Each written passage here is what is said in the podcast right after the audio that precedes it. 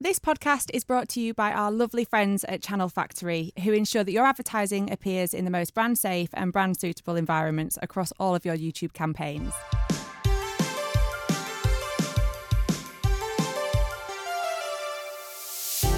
Welcome back to another episode of the Blooming North podcast, where each month we delve into topics designed to inspire you, empower you, and guide you towards a more fulfilling life, both personally and professionally. As you may know, this year Bloom North are partnering with Mustard Tree in order to fund some fantastic initiatives that they run for women and families in the Northwest. Our motto has always been to use the Bloom North community to raise women up, and this week we're delighted to be joined by CEO of Mustard Tree, Jo Wallby. Hi, Joe. Hi, Rachel. Lovely to have you. And Services Manager, Fiona Nelson. Hi, Rachel. Hi. To find out a little bit more about the current situation and why the Bloom North Committee felt compelled to support Mustard Tree. So, you're both very welcome. It's lovely to have you here. Can I start by asking you both just to introduce yourselves and just tell us a little bit about your background and your current roles at Mustard Tree? Great. Well, thanks very much for inviting us. We're absolutely delighted to be here today and to support Bloom because um, we just really support what you're trying to do and what you are doing around empowering women. Um, so I came to Mustard Tree five years ago.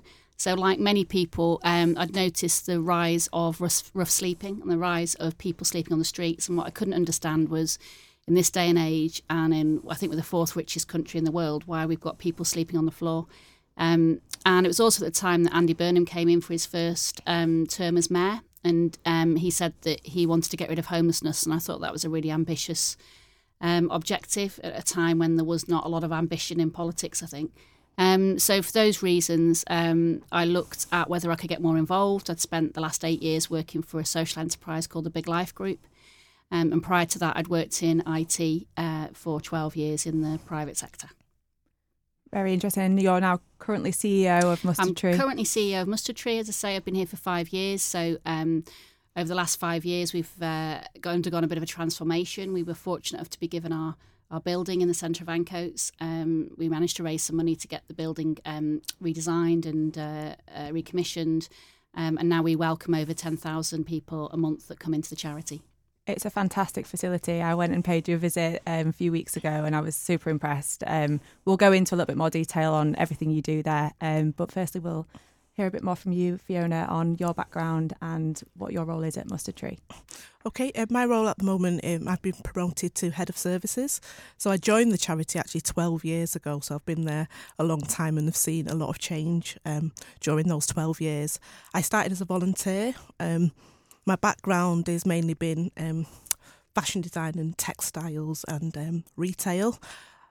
And I just wanted a change. I was doing some missionary work, volunteering with street pastors on the night economy. So, spending a lot of time outside of the UK. And my desires really turned to the UK. I noticed a real increase in the number of people that were sleeping on the streets, and I really wanted to make a difference. So, rather than me helping somebody with their 10th pair of shoes, I was really keen to sort of help and make a difference. So help someone with their only pair of shoes. So my heart was really to support people. So I started volunteering and then a job came up and I became employed as a retail manager. So it was really a combination of all my skills and my, my um, passions as well. So you've been there for, for a long time. Yes. What would you say are the, the sort of main changes of perhaps like the past five years um, at Mustard Tree and really how it's developed? I think that the development for me has really been about the growth and how we have adapted as a charity to meet the need.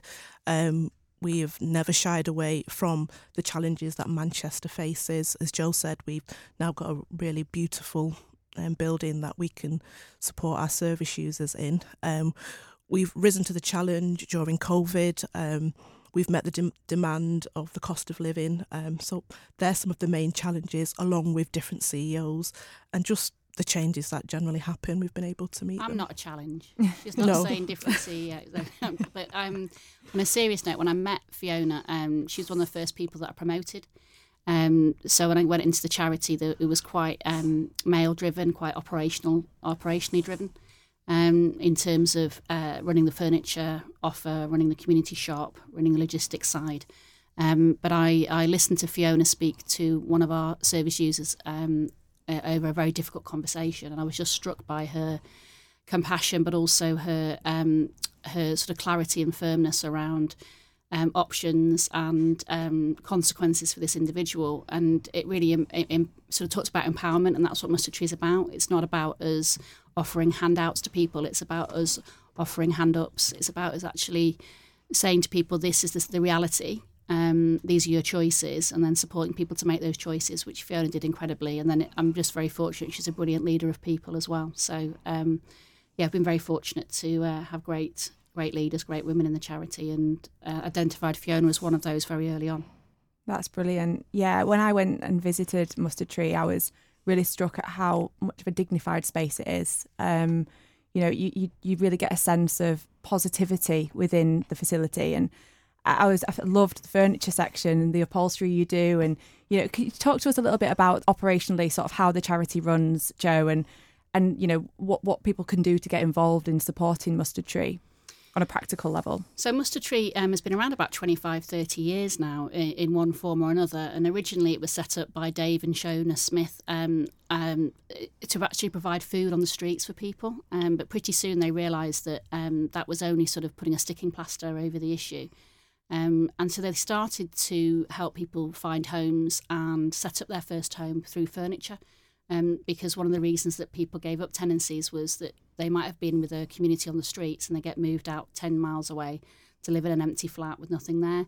So they started to talk about making a home, and that's really what I picked up when I was there five years ago. Was it's about us helping people to create a home, and that's it's as important to really have space, um, have nice bedding, have clothes, have um, cushions, um, having access to food, having access to a bed to sleep on. Um, those things are as important as being able to secure a tenancy, which is getting harder and harder at the moment. But but they're really important. It's about um, helping people improve their lives. Um, so Mustard Tree, we offer. Um, basically, there's three things we do. So people that want to get rid of stuff, like furniture or clothing, um, we can go and collect that from them, or they can donate it and then we can give that stuff that's donated to us either directly to people in need. So over 40% of what's donated to us is given out to those people directly in need. Um, and the rest of it we'll sell at a discounted rate in our community shops that we have in Ancoats, in um, Little Hulton, and Eccles in Salford. Um, so that's the make the first thing we do. The second thing we do is um, we provide uh, training courses. So we talk about poverty not just being a poverty of um, finances, but also of experiences. So we um, provide training around English language, around communication skills, around digital skills. And then the third thing we do is offer our freedom program, and that's where we will work with people providing psychosocial one to one support to help people with their finances, um, learn skills, learn training, and they volunteer with us for six months to help run the charity. And at the end of that, they get accredited training they get work placements and they get hopefully access to to better income. So there's there's three main straight streams to what. Uh, can you just elaborate a little bit on on the retail offering at Mustard Tree? Certainly. So um, we offer um, food through our community um, shop, through our food club. So um, again, people will pay a small amount of money um, and they'll get items that are worth a lot more. We do furniture, we do clothing, but one of the most interesting things we do is um, white goods. So we offer a training scheme as well around um, how we bring white goods in. We can clean them, we can PAT test them, we can function test them, um, and then we can put them out onto the shop floor to sell them as well. So anything electrical, we um, are an unusual community shop in the fact that we um, we have a you know we aim to have a, a wide range of that, whether that's um, toasters, microwaves.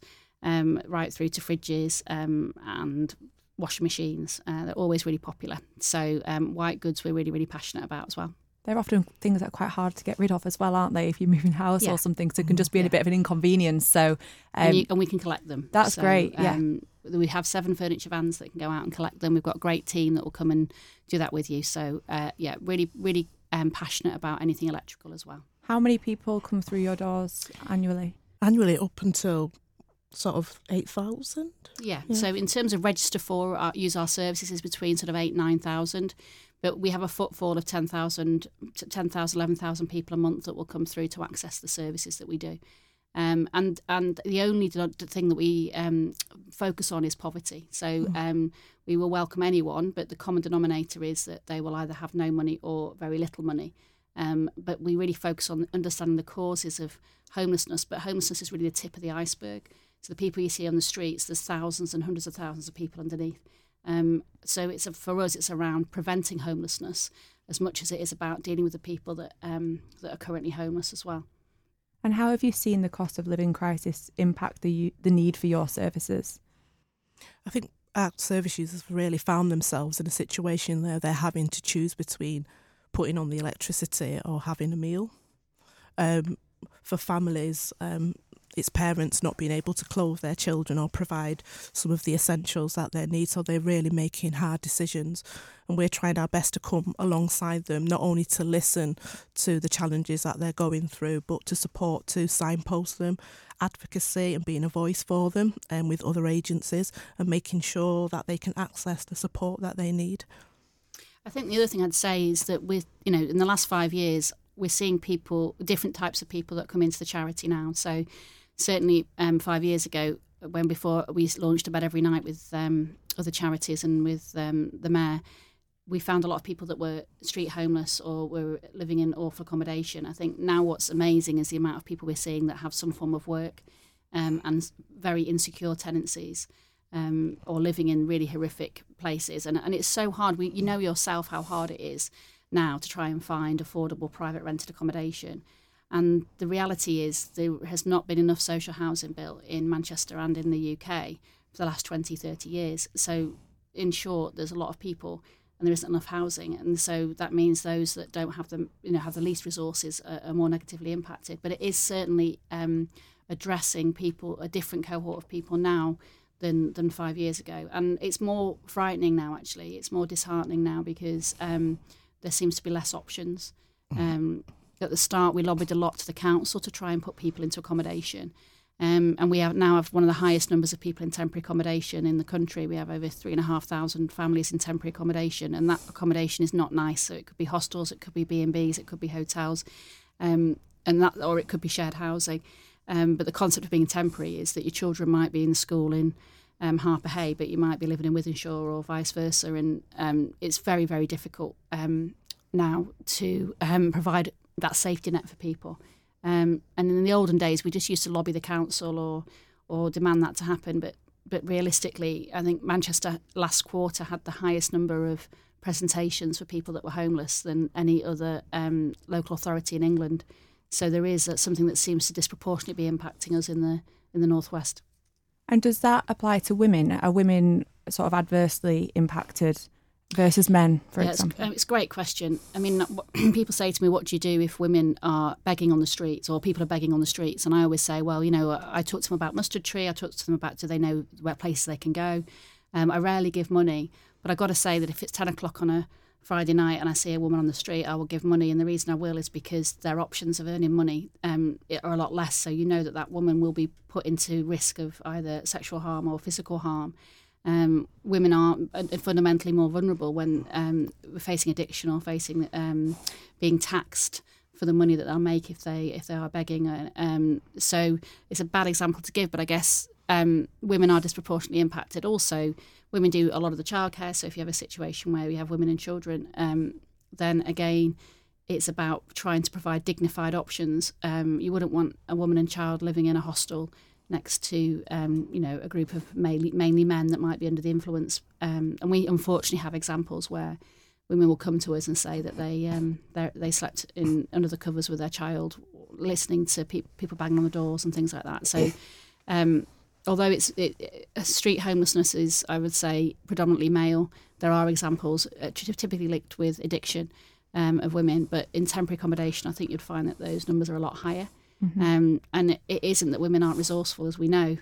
Women are incredibly resourceful. It is the fact that um, systemically there seems to be less opportunity for women to get themselves, get out of trouble uh, um, because of uh, care caregiving duties or or just because of the, of the fundamental vulnerability of um, of once you've lost your footing um, uh, through mental health issues, through addiction issues, or, or through um, family issues, uh, trying to find the way back sometimes can be harder. Harder for women, yeah. And we're obviously thrilled to be supporting Mustard Tree this year. Um, everything that we're going to be doing is going to be driving back to raising funds for Mustard Tree. Um, we're hugely passionate about the work that you do, and it's amazing that you're you're giving so much back to the community. Can you tell us a bit about um, some of the initiatives that you've got coming up this year? And particularly, I'd be interested to hear if there's any that are slightly more female focused or any that are just helping to empower women in these really vulnerable situations. So, some of the um, initiatives that we've got coming up this year will be we've we're planning to have um, fashion shows and poetry events. We plan to also build partnerships where students can come in and offer skill sets. So whether that's how do I take up a pair of trousers? How do I change a zip? Rather than having to go out and buy a, a new pair of trousers. Um, so it's about giving those skills and having a safe space for all of our service users to come um, and be together in a space and upskill and progress on. That's uh, a great, great point Fiona makes. So safety is massive.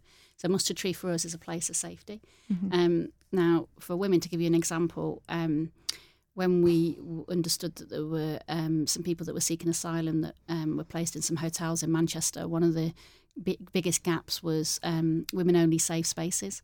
So we partnered with the um, Women's Centre, Women's Aid, the Pankhurst Centre to offer women and children uh, support groups on a Friday where people could come in um, and be together. Children could play together. They could talk. Um, they could get some some sense of normality in a women only environment. Um, we've done other initiatives around um, supporting women. So that was a key thing for us when we identified that a lot of the English language classes across the city um, do not allow people to bring their children with them. So there was a big barrier to women to come to the English language classes because they couldn't bring their children. So one of the best times, if you, I'd love you to come on a Wednesday um, at Mustard Tree because we do English language classes, but it's when we have our um, babies and children will come. So, um, and that can be anyone from sort of babies in arms up to sort of 16, 17 year olds during the school holiday. But the fact that you've got families learning together um, and you've got women learning with their with their mums and tots learning together is really impactful. Um, and it's not about handout again, it's about um, providing opportunities for um, women and for families to um, recover and to be able to access support. So if you don't have any money, it's difficult. But if you don't have any money and you don't speak uh, English, then it's twice as hard. So we just have to make sure that we provide safe family based spaces that women feel comfortable in. Yeah, and I think we, we demonstrated that as well when the families came across from Afghanistan and we did some women only pamper days um, during the, that time as well. So that was really well appreciated and well attended, um, where people that have obviously had a traumatic journey to the UK could be pampered and looked after in our space. And linked to that, we, um, for an example, being we identified a, a, gap that when people were coming over from Afghanistan, um, there was a gap on people who had brought their children with just nothing else, the child in a bag. And so we um, arranged through our supporters, our donors like yourselves, um, to get lots of wheel um, push chairs, wheelchairs together. And so our furniture vans took um, lots and lots of um, push chairs to Manchester Airport so that when they got off the plane, they could have um, something to put their babies in. So that's an example why you wouldn't necessarily hear about that publicly um, because our whole passion is about what people can do as opposed to what people can't do. But we're definitely there for those people at the worst times in their lives when they don't have resources, when they don't have options. But we very, very quickly focus on what people can do and can contribute. Um, because in our experience, if you give people opportunity and you treat people with dignity, um, then people recover. And I think that's the different message that we want to give out, which is um, there are some systemic reasons. I don't know why the level of inequality is so so feeling so stark at the moment in Greater Manchester. Um, but we're hopefully part of that solution to say it's about giving opportunity and chance um, and making sure we're proactive in how we do that. Yeah, I was really fascinated when I visited the Ancoats site. At sort of every touch point, you're giving people opportunities to get involved. You know, in the kitchens. You know, the the, the food was amazing. By the way, I had a lovely lasagna. I really oh, enjoyed it. Um, but yeah, I think at every single touch point, you're finding opportunities for people to get involved and to upskill, as you said. Um, you know, your art classes, and you've got an amazing space to, to host events as well. So we were we've been thinking about things that we could do um, with you there, like yoga and some things in that big space you've got upstairs. So there's there's lots of really really nice, great things that are happening. Um, and, and, and that's one of the reasons why I stay in this job is because of people like yourselves, organisations like Bloom, organisations or the corporate partners that support us in um, Mustard Tree. That gives me faith every day that you know if you read the news or you or you listen to um, you know TV or radio about um, what's happening, you would think that we are a nation of people that don't care and that um, are a nation that only cares about um, you know what people can grab and have, and that is not the reality. The reality is um, we are contacted every day by people such as the representatives of Bloom that will will want to help and will want to understand how best we do that. And money's really great for us, but so is the opportunity to volunteer, spend time on on our site, um, have conversations with people that may never have met anyone like yourself before. Um, and that that sort of approach about understanding we we are we live in a small patch of earth um, in this country, and it's about us actually supporting um, each other and providing good news, uh, good opportunities for progression, rather than only focusing on the horrors and the, the things that we see in the in the press. Have you got any recent lovely stories that you can share of people that have really thrived off the back of using your services? People that have come in and you know upskilled and and really sort of made the most of what you offer at Mustard Tree, and then gone off to you know live a more fulfilling life. Have you got any recent examples of people in the northwest that that have used your services in that way? Yeah, I can think of um, one service user. Um, she has been in and out of homelessness um, for a, quite a while now. So her challenges with addiction and mental health. Um, she came to us um, in really bad condition, and we've been able to build trust um, not only provide for her physical needs, so that's been around food and around clothing. She then went on to join our Freedom Project, which is a six month employability and life skills project. So she had the opportunity there to build community, to make friends. Um, she's since, she's got actually a really, she's got a great talent. She's a really um, skilled artist. Um, so she's she's been a part of the events that she's we've ran. She's now in accommodation.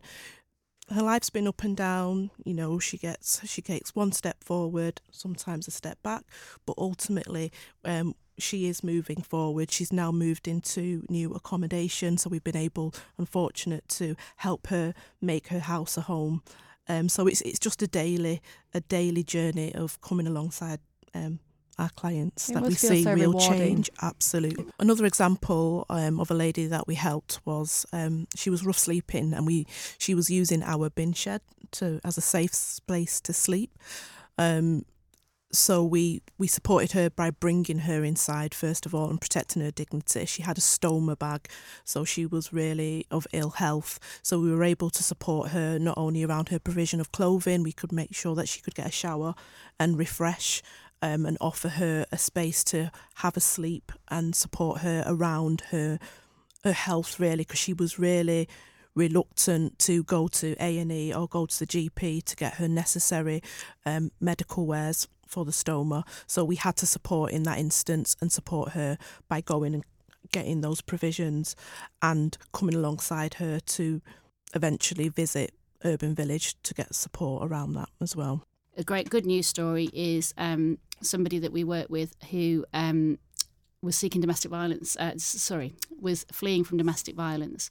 Um, so as well as uh, practical support around um, supporting her in to accommodation and the help around um, clothing and food um, and training courses, um, she did a work placement through us with the Lowry Hotel, and um, she did a work placement for a couple of weeks, and she did so phenomenally well that they've offered her a, a full time job. So she's um, she's working there, and if you the, the, dignity and the grace that this lady has um, is incredible. But if you'd have seen her six months prior to that, um, I mean, she says herself that she she can't believe that she's here. And then we've got another lady that her passion was to create cakes, and she's managed to get um, a placement doing cake making and stuff like that. So there's there's fantastic examples.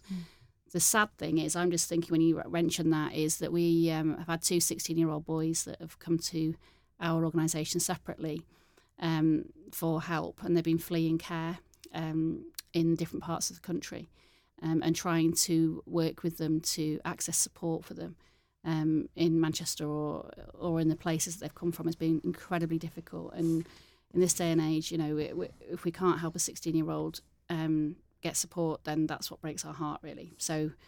At the moment, we're probably feeling a bit fragile because that's a bit new. So we so we do need to remember the good news that we've got because we have a lot of good news, but we're we we are very passionate about advocating for the most vulnerable, um, and that means sometimes it can be really really dark in terms of uh, some of the um, blockages that we're against that we're up against. Yeah. I can imagine. I mean, everyone was very chirpy and smiley when I visited, and I really got a sense of people liked being there, and you know, you could really tell it was a comfort um, for the people that were there. Um, but yeah, it, at the end of the day, it is a, a very hard hitting um, situation for a lot of people, isn't it? Yeah. So you, you you do have those those negative stories as well. But it's great to see that people are coming out off the back of you know the training courses and using your services to then flourish, which is amazing. Um, are there sort of what what other ways can people get involved? So you mentioned you know volunteering and people can come and um, you know see the facility for a day and take part in various different activities. Um, how do people get involved in that? And is there sort of a, a limit on how many people you accept in the year? No, we out? don't do limits, um, and we need as much help as we can get to um, to cope with demand because unfortunately the demand is just uh, incredible. Um, it's not going away and won't do for a couple of years. We don't think. Um, we are building more houses, for example, but it's going to take a few years for that to actually um, happen. So. Uh, Always remember that if you're looking to donate clothing, even if it's not great clothing, we can still rag it and we can get paid money for it. So put it in a bag, mark it rags, and we can get stuff like that. That's really helpful. Um, it's really helpful to donate stuff. So remember that if you're donating a bed, the likelihood is we're going to give that away to somebody. We're not going to sell that um, because of our referral scheme and, and identifying people most in need. Um, and cash is good. So bright, rich people out there. If you, uh, we have we have a new um, campaign called the High Fivers campaign. So we're trying to get ten thousand people across Greater Manchester to give us five pounds a month um, to actually keep us going and keep us sustainable, so that we can um, deliver longer term support and longer term solutions rather than just trying to do an initiative one month and then having to stop it the next. Um, I'd say as well, any sort of support that could be offered in terms of skill set around um, helping us to help our service users build confidence and self belief. So this year we're really going to, you know, focus in on representation groups. We believe that the answer to some of the challenges that are being faced are within the communities. So we want to hear from the people that we're trying to support and we want to help them to build their confidence. So anything around that skills that could be maybe given in a, female only workshop would be great. Well, obviously at Bloom North, we're going to be doing all we can to Mhm. raise funds for Mustard Tree. Um, I know that there's already people within our network that are really keen to come along and do a volunteering day as well. I think it's a really, really invaluable way to just get insight into the amazing work that you do there. Um, like I say, I was just blown away by it, and I think it's just so impressive. What is the best way for people to reach out to you if they want to support outside of Bloom? So there's our website, which is um, www.mustardtree.org.uk. Um, they can ring our telephone number, which is 01618502282, or they can pop into Ancoats. So um, some nice bars. So uh, pop into Ancoats. We're open on Saturdays as well. Um, we've got a cafe there, so if you wanted to come, two pound fifty for a cup of tea and a baked potato. We've Can't also be beaten. yeah, we've got two hubs as well in Salford, uh, one in Little Hulton and one in Eccles, which um, operate the same but just on a smaller scale. Thank you both so much for your time. We've we've run out of time, which has gone so fast. Um, but it's been really fascinating to talk to you both. And as I mentioned, at Bloom North, we're going to be doing lots to support Mustard Tree this year. In fact, we were actually only at your space the other day. Um, a few of our connections were doing a self protection class at your space, which is the only female run self protection workshop in the UK. Um, I believe it was a big success. Yes, one of my colleagues actually attended the session and she raved about that session. Um, just by listening to her experience, I felt empowered as a woman um, to have the skills. And we would be really, really keen to have a session like that within Mustard Tree for our for our women. We'd- That would be really good. For the service users. Yeah, Yeah. definitely. Um, I, I- heard it was fantastic and it was really well received. So um, hopefully we can get that in the schedule for this year as well. Thank you both so much for your time today. Please do check out the episode description for links to Mustard Tree, uh, where you can find out more about the great work that they do and how you can get involved. Also, please keep an eye out on any fundraising initiatives throughout the year, and we'd be really grateful if you can support their wonderful work. Thanks very much for joining us for another episode of The Blooming North. We'd love to hear from you, so if you've not already, please go to Bloom North, become a connection. We hope you found this podcast interesting. Please do share it with any of your colleagues and friends. Also, get in touch if you've got any thoughts on topics you'd like us to cover in future episodes. Until next time, we'll see you soon.